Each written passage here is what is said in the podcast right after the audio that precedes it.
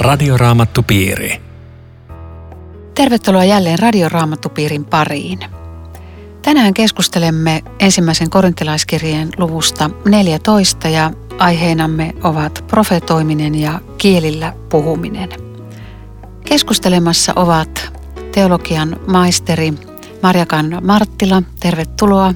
Kiitos. Olet myös kristittynä Suomessa maahanmuuttajalinjan vastaava opettaja. Keskustelemassa on myös teologian tohtori Eero Junkkaala.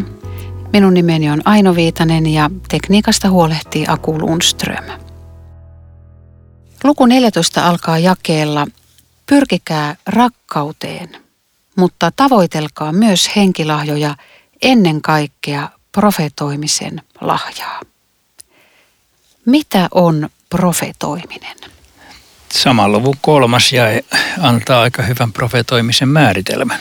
Se, joka profetoi, puhuu ihmisille. Hän rakentaa, kehottaa ja lohduttaa. Tämä on oikeastaan minusta paras raamatullinen määritelmä, mutta ei se vielä nyt avaa tätä koko, koko kysymystä tietenkään. Ehkä meidän suomalaisen kristillisyyden normaali käytössä. Tällä sanalla usein ajatellaan, että se on jonkinlainen sanoma, jonka joku saa esimerkiksi rukouskokouksessa tai muualla Jumalalta ja puhuu minämuotoista tekstiä Jumalalta tulleena. Mun mielestäni profetoiminen voi olla tällaista, mutta pääsääntöisesti se on jotain muuta. Eli mä ajattelen näin, että siis sen, valossa, mitä mä nyt tästä ymmärrän, että – kaikki sellainen hengellinen puhe, jossa Jumalan henki vaikuttaa niin, että kuulijat kokevat tulleensa rakennetuiksi, kehotetuiksi tai lohdutetuiksi, niin voivat olla profetallista puhetta.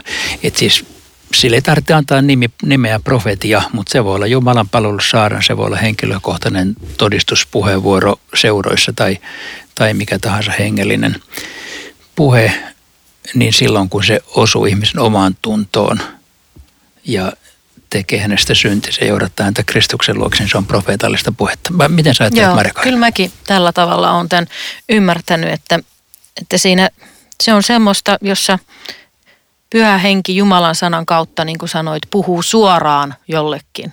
Ja silloin niin kuin se voi olla ihan puhe jossakin tilanteessa, tai sitten sen vähän niin kuin erityismuoto on sitten tämmöinen, jossa joku saa tämmöisen yhteen tiettyyn hetkeen sanan. Ja sehän pitää Jumalan sanan valossa arvioida sekin viesti, mikä tulee tietyssä. Y- ymmärrätkö mä nyt, että te ajattelette näin, että profetoiminen on etupäässä tämmöinen etukäteen valmisteltu opetuspuheenvuoro esimerkiksi? Ei mun mielestä sillä valmisteluprosessilla ole mitään tekemistä tämän kanssa. Siis se voi olla hyvin valmistettu tai täysin valmistelematon, niin kuin meidän pappien puheet usein on jälkimmäisiäkin, mutta siis se olennaista on, että kun sä oot puhujan paikalla, tai se voi olla siis maallikko henkilökohtainen todistuspuheenvuoro tai raamattu piirissä käytetty puheenvuoro, mutta jos Jumalan henki vaikuttaa siinä sen, että, että se osuu niin kuin jonkun omaan mm. tuntoon mm. tai kaikkien, niin silloin se, se on ikään kuin tämmöinen profeetallinen aspekti. Mielestäni silloin se kuuluu siihen kategoriaan, mistä me nyt mm. puhutaan.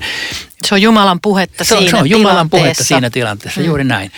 Eli se ihminen, joka, joka profetoi, niin hän ei välttämättä itse koe mitään. Eli hän voi vaan ikään kuin sanoa jonkun asian, jonka sitten Jumala jotenkin henkeyttää sille kuulijalle. Eli siis se ei ole mikään tämmöinen, että hän nyt kokee, että nyt tuli joku erityinen sanoma.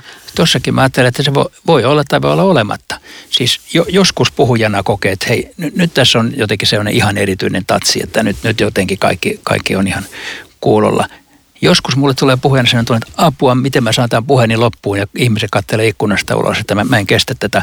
Ja semmoisessakin tilanteessa joku voi tulla sanomaan, että hei, mä sain sanan Jumalalta. Mm. Et, et se ei niinku riipu edes siitä, että miltä se nyt tuntuu puhujasta tai, tai, tai seurakunnasta Eli jos suoraan. mä nyt summaan tätä, niin, niin onpa se etukäteen valmisteltu tai ei, koinko mä sitä tehdessäni tai saadessani mitään tai en, se voi kuitenkin olla sille kuulijalle, kun Jumala sen mm pyhällä hengellään jotenkin täyttää. Niin ja itse asiassa joskus ne voi olla hyvin yllättäviä, kun puheen jälkeen joku tulee sanomaan, että tämä mitä sä sanoit, niin, niin kun kosketti suoraan minua. Ja sitten ajattelee, että se oli puhe, jonka olin valmistanut teologina kommentaarien kanssa ja yrittänyt löytää juuri siitä tekstistä ensinnäkin, mitä se siihen aikaan tarkoitti ja mitä se tänä aikana, mitä se minulle merkitsee. On niin kuin tehnyt sen koko, koko puheen valmistusprosessin ja sitten joku tulee sanomaan jostakin asiasta, josta itse ei valmistaessa varmasti ole yhtään tiennyt. Mm.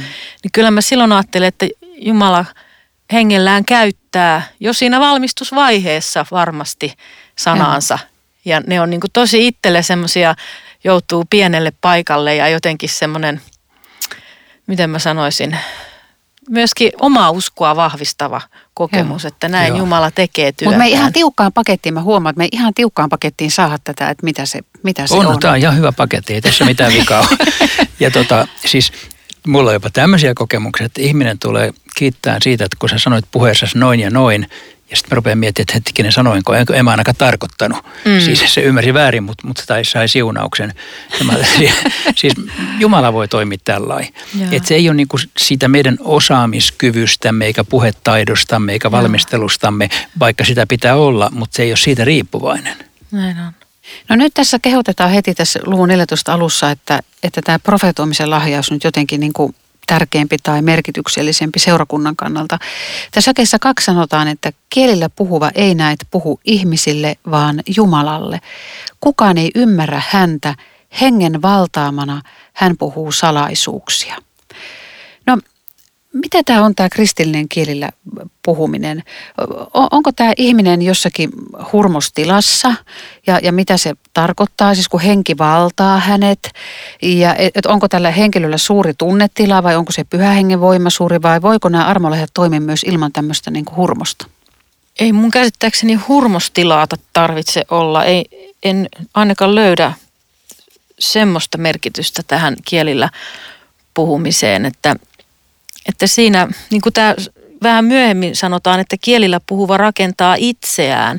Että mä oon ymmärtänyt, että kielillä puhumisessa Jumala antaa johonkin tilanteeseen tämmöisen vähän niin kuin merkin, joka on epätavallisuudesta poikkeava. Ihminen puhuu kielellä, joka ei ole hänelle tuttu. Ja mulle tulee mieleen yksi kiinalainen iäkäs kristitty kertoi näin, että hän on elämässään vain yhden kerran puhunut kielillä, ei koskaan ennen sitä eikä sen jälkeen. Hän oli vankilassa kulttuurivallankumouksen aikana ja, ja samaan vankilaan sattui toinen kristitty. Ja he eivät voineet rukoilla mandariinikiinaksi, koska mitään tämmöistä kristillistä siellä vankilassa ei saanut tapahtua. Ja yhtäkkiä siinä yhdessä tämän toisen kristityn kanssa hän huomasi rukoilevansa kielillä. Ja sitten sen jälkeen sen kielillä sen rukouksen merkitys tuli niin, että hän sitten kirjoitti ne kiinalaisilla merkeillä paperille ja tämä, vai oliko se niin, että ne piti vielä jotenkin maahan piirtää tai jotenkin ja sitten tämä toinen kristitty siitä niin kuin se tulkinta tuli.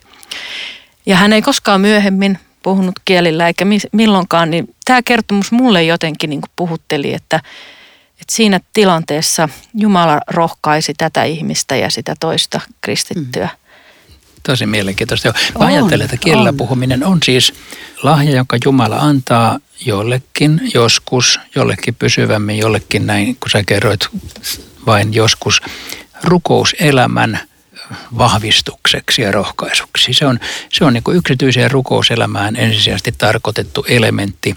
Ja koska täällä aikaisemmin sanottiin, että eivät hän kaikki puhu kielillä, niin siitä, siitä seuraa, että kaik, ei sitä tarvitse kaikkien tavoitella, mutta ne, joille Jumala sen lahjan haluaa antaa, ne Mutta sanotaan tässä jakeessa kaksi, että hengen valtaamana hän puhuu salaisuuksia. Siis valtaako sen ihmisen niin, että se ihminen ei niin kuin hallitse itseään?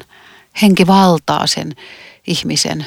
Kyllä se, kyllä se hallitsee, koska täällä muualla sanotaan, että, että nämä henget on alamaiset siis sille, sillä tavalla, että ihminen voi päättää käyttääkseen sitä vai ei? Niin, ainakin niin päin, että hän ei nyt rukoile, jos hän kokee mm. esimerkiksi, että tässä tilanteessa ei ole sopivaa, niin hän voi olla rukoilematta. Ei se ole semmoinen, että sun on pakko siis päästää suustasi jotain tämmöisiä outoja sanoja, mutta, mutta tilanteessa, jossa mä, mä jotenkin ajattelen sen tähän tapaan, että jossakin ääritilanteessa rukouksen sanoilla ei ole merkitystä. Se voisi olla joku ylistystilanne tai joku äärimmäinen kärsimys ja ahdistus, jossa ei ole enää, ei ole enää sanoja. Mm. Jumala voi ikään kuin antaa siihen omat sanat jossa rukoilijan sielu kokee sen ja no, elää tarvitsi sen kielellä rukoilu olla, olla sitten semmoista, että sulla on se ääritilanne? Eikö ihan tälleen nyt vaan niin kuin Ei se tässä, tarvitse niin... olla, mutta mä, mä ajattelen, että tämä, on, tämä, tämä niin kuin mulle selittää tätä, että, että sanatonkin rukous on rukousta. Hmm. Tota, tarviiko jokaisen kristityn puhua kielillä nyt siis edes sen yhden kerran? Ei tarvitse. Ja siitä mun mielestä Raamattu on hyvin selkeä, että eihän Paavali tässäkään, niin kun hän nimenomaan erottelee profetoimista ja kielillä puhumista, niin hän tuo tämän profetoimisen merkityksen seurakunnalle. Ja yksittäinen henkilökin on seurakunnan jäsen ja se rakentaa häntä, että ei mitään semmoista vaatimusta ole. No näiden lahjojen tiimoilta on erityisen paljon taitettu peistä ja, ja nyt joku voi pohtia sitä, että jos hänellä ei ole sitä kielellä puhumisen armolahjaa, niin onko hän jotenkin kakkosluokan kristitty? Niin tuommoinen kysymys herää niissä piireissä, joissa korostetaan, että, että kaikkien pitäisi puhua. Sitten on tietenkin kristittyjen piiri, jossa tämä koko termi on ihan outo, että hetkinen mikä kumma, millä kielellä pitää ruveta puhumaan. Mutta tuohon sun kysymykseesi, niin se on tietenkin hyvä nyt sanoa, koska kuulijoissa voi olla niitä, jotka, jotka tätä pohtii, että tämä armolahja niin kuin mikään muukaan armolahja ei ole kristillisyyden mittari. Siis me ei, niin kuin millään Jumalan antamalla lahjalla ei pidä mitata sitä, että onko mun uskoni oikea vai ei. Ei, ei sitä näillä sillä mitataan, sitä mitataan sillä, että jos sä uskot Jeesuksen veren tähden syntinsä anteeksi, sä oot oikea kristitty, piste. Joo. Minkälaisia kokemuksia teillä on lähetyskentiltä näiden armolahjojen käytöstä, sekä profetoimisen että nyt me kuultiinkin tässä sulta yksi esimerkki tästä kielellä puhumisesta, mutta noin muuten. Tuota kumpikin ollut lähetystyössä? Joo, mä oon ollut monissa maissakin, mutta aika lyhyitä jaksoja. Enkä ole tähän törmännyt oikeastaan muulla. Siis toisaalta sillä tavalla, että näitä lahjoja esiintyy ja niitä käytetään ja, ja tämmöinen spontaani kristillisyys on tavallisempaa jossain muualla kuin tämän vanhan kristikunnan piirissä. Mutta enempi mä oon törmännyt siihen, että on, on ylilyöntiä ja on semmoista niin hirveätä näiden lahjojen etsintää ja, ja tavoittelua ja, ja sitten, sitten tota, toiset ottaa niihin etäisyyttä. Itse asiassa on vähän samahan se on Suomessakin, mutta että on semmoisia kirkkoja, joissa, joissa niin kauheasti ruvetaan tavoittelemaan näitä ja silloin, silloin ollaan menossa jotenkin niin vikasuuntaan. Mm, ja sitten ihan tässä luvussa on tämä kohta, minkä Paavali sanoi, että jos seurakunnan yhteisessä kokouksessa kaikki puhuisivat kielillä ja sinne tulisi ulkopuolisia tai epäuskoisia, he varmasti sanoisivat, että te olette järjiltänne. Että kyllä niin kuin Mongoliassa mä muistan, että kun semmoista hengellistä jotenkin niin kuin yli kuumenemista alkoi tapahtua, niin ei se vaikuttanut sitä, että kokouksiin olisi tullut lisää ihmisiä. Että, että ne, jotka oli paikallakin, niin saattoi ihmetellä, että mitä täällä tapahtuu. Että ei se ollut semmoinen asia, joka olisi niin kuin vienyt evankeliumia eteenpäin. Toisin kuin usein ajatellaan. Usein ajatellaan ehkä, ja ainakin joissain piirissä, että mitä enemmän ikään kuin tämmöisiä hengen ihmeellisiä manifestaatioita on, niin sitä, sitä enemmän Jumala toimii. Mutta ei se aina mene näin. Hmm. Mutta puuttuuko seurakunnasta silti jotain, jos nämä lahjat jostain syystä ei saa olla siellä käytössä, jos ne on tyystin pois? Tarkoitatko lahjoilla nyt niin kuin Just kaikki profe, no, profetoimista ja kielellä puhumista, johon tähän luku 14 keskittyy. Jos niitä ei ole seurakunnassa käytössä, niin puuttuuko sieltä jotakin? Mä sanoisin, että ei, jos tarkoitetaan sitä, että, että kielellä puhumista esimerkiksi pitäisi olla jollain tavalla näkyvästi esillä. Profetoimistahan on siellä, missä, missä Jumalan henki toimii julistetun sanan kautta. Että mä ajattelen enemmän niin, että Jumala antaa eri aikoina eri seurakunnille, eri kirkoille mm. erilaisia lahjoja. Joskus nämä toimii enemmän ja joskus vähemmän, mutta sillä ei niin kuin mitata semmoista yleistä, että nyt täällä on Jumalan henki ihan erityisesti. Se on sielläkin, jos kukaan ei ole koskaan puhunut kielellä, niin Jumala voisi nyt ihmisiä uskoa vaikka kuin hirveästi. Tämä on Radioraamattu Piiri. Ohjelman tarjoaa Suomen raamattuopisto. www.radioraamattupiiri.fi Jatkamme keskustelua ensimmäisen korintilaiskirjeen luvusta 14. Studiossa ovat Maria Karina Marttila ja Eero Junkkaala. Minun nimeni on Aino Viitanen. Jakeessa 26 sanotaan, mitä tämä siis tarkoittaa veljet? Kun kokoonnutte yhteen, jokaisella on jotakin annettavaa. Laulu, opetus tai ilmestys, puhe kielillä tai sen tulkinta – Kaiken on tapahduttava yhteiseksi parhaaksi. Tässähän nyt luetellaan useita eri lahjoja. Esimerkiksi ihan laulukin voi olla tämmöinen lahja yhteisessä kokoontumisessa. Ja siinä on sellainen sana, joka voisi kyllä sisältää kaiken musiikin. Siis, siis ylipäätänsä musiikin lahja seurakunnan rakentamiseksi. Ja jos me ajatellaan noin järjellä, että mikä rakentaa seurakuntaa tänä päivänä tai ylipäätänsä koskaan, niin musiikilla on aivan valtava merkitys. Mm. Joten olisi outoa, jos se ei olisi armolahjaluettelossa sitähän use, ei ole kuitenkaan useinkaan armolahjaksi ikään kuin nimetty, kun ajatellaan, mm. että profetoiminen, kiellä puhuminen, sairauden parantaminen ja sinne melkein onkin.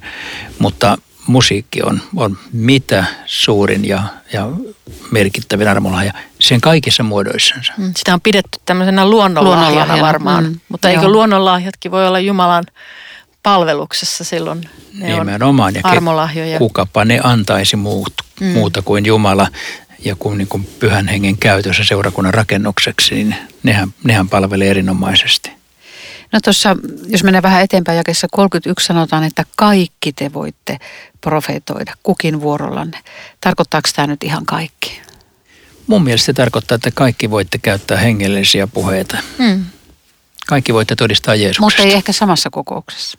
Joo, niin. niin. Joo, paitsi jos on vähän ihmisiä tai paljon aikaa. Niin. Siinä muuten tulee sitten sen jälkeen, että profeetat pystyvät hallitsemaan henkilahjojaan, että ettei se ole niin kuin sitten mikään kaos, että siinä pysyy järjestys silloin, kun se on. Ja sitähän tässä korostan, niin. Jumala ei ole epäjärjestyksen, vaan rauhan Jumala. Hmm. Eli, eli jos kokouksessa on ihan mahdoton epäjärjestys, niin se antaa jonkinlaisen vihjeen siitä, että mahtaako Jumala olla tässä ihan mukana.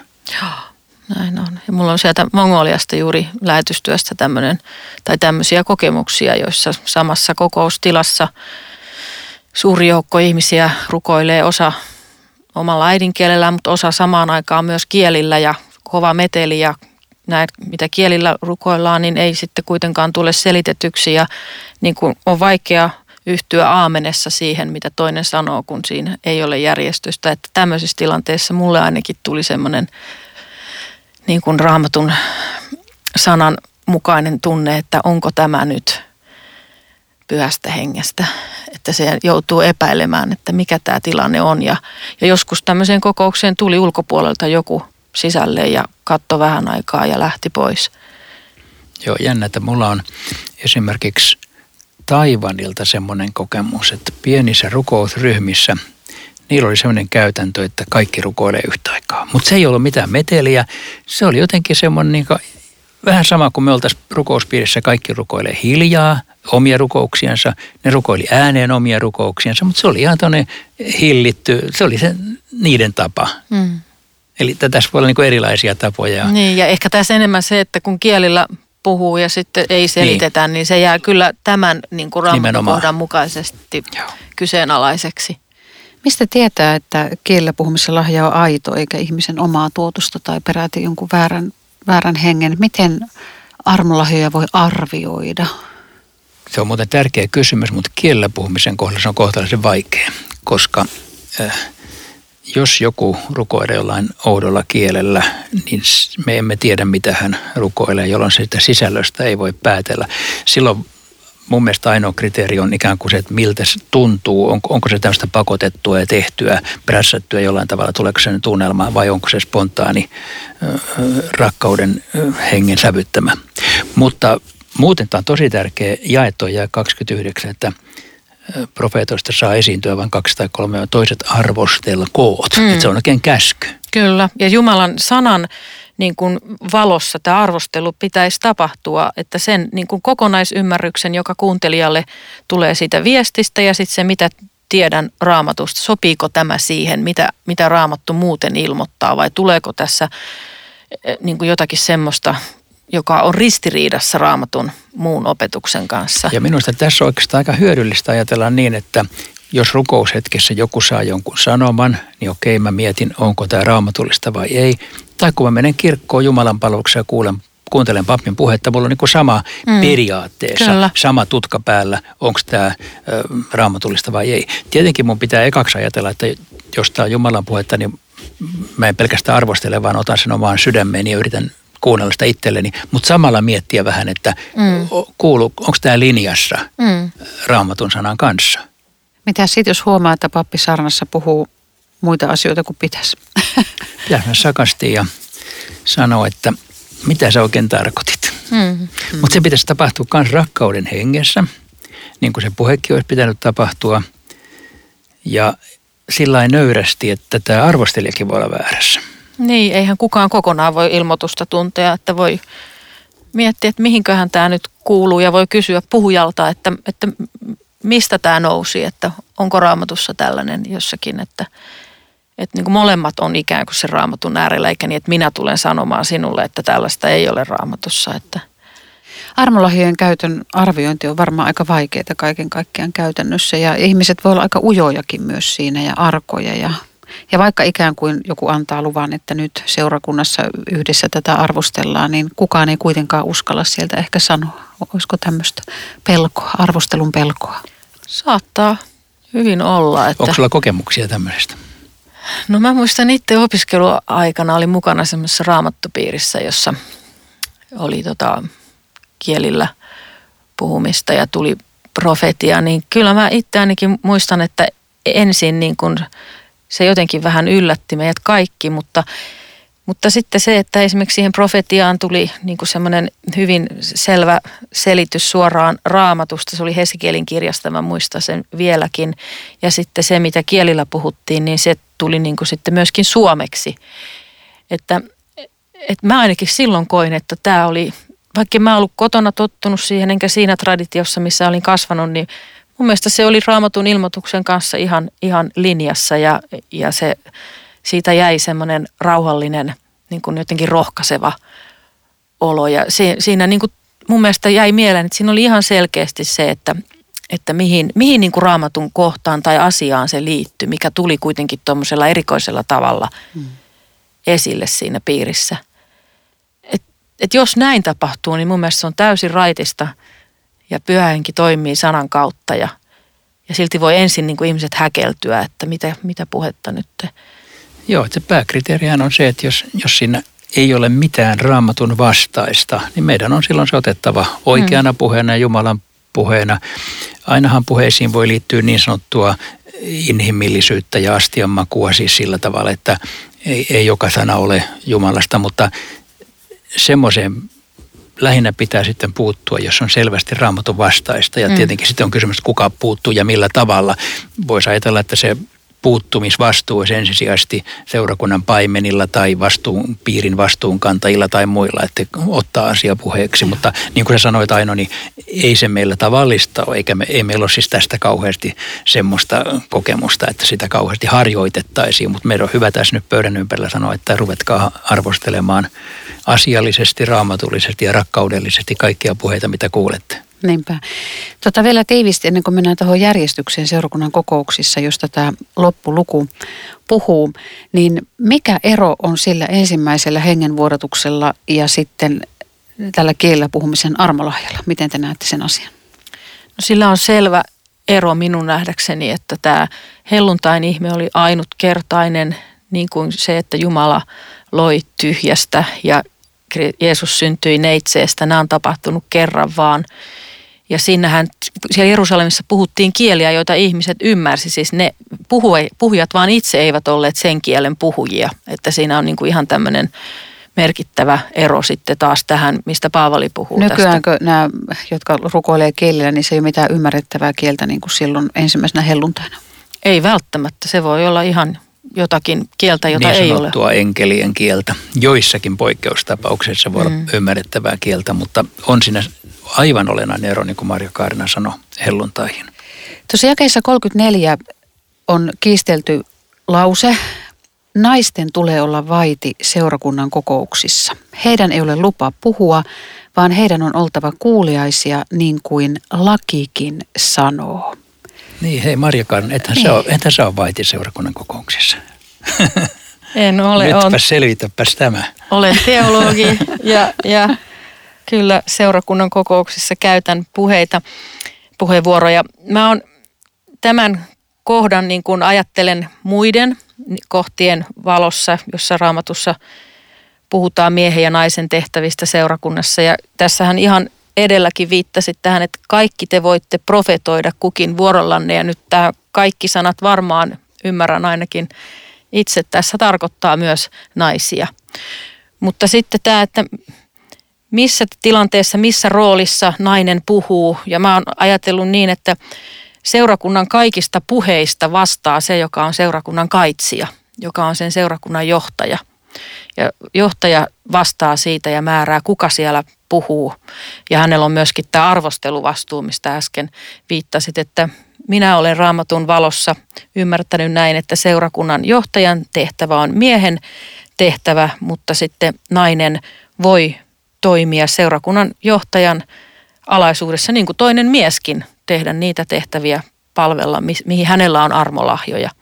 Mutta tähän ihan nyt tähän kohtaan, minkä sä otit esille, niin täällähän tulee myöhemmin sitten tämä jakeessa 37, tämä, että tämä mitä kirjoitan on Herran käsky. Ja tässä nyt on kysymys siitä, että onko kaikki tässä, mitä edellä on sanottu, on Herran käsky vai onko se vaan tämä juuri tämä edellinen asia tässä.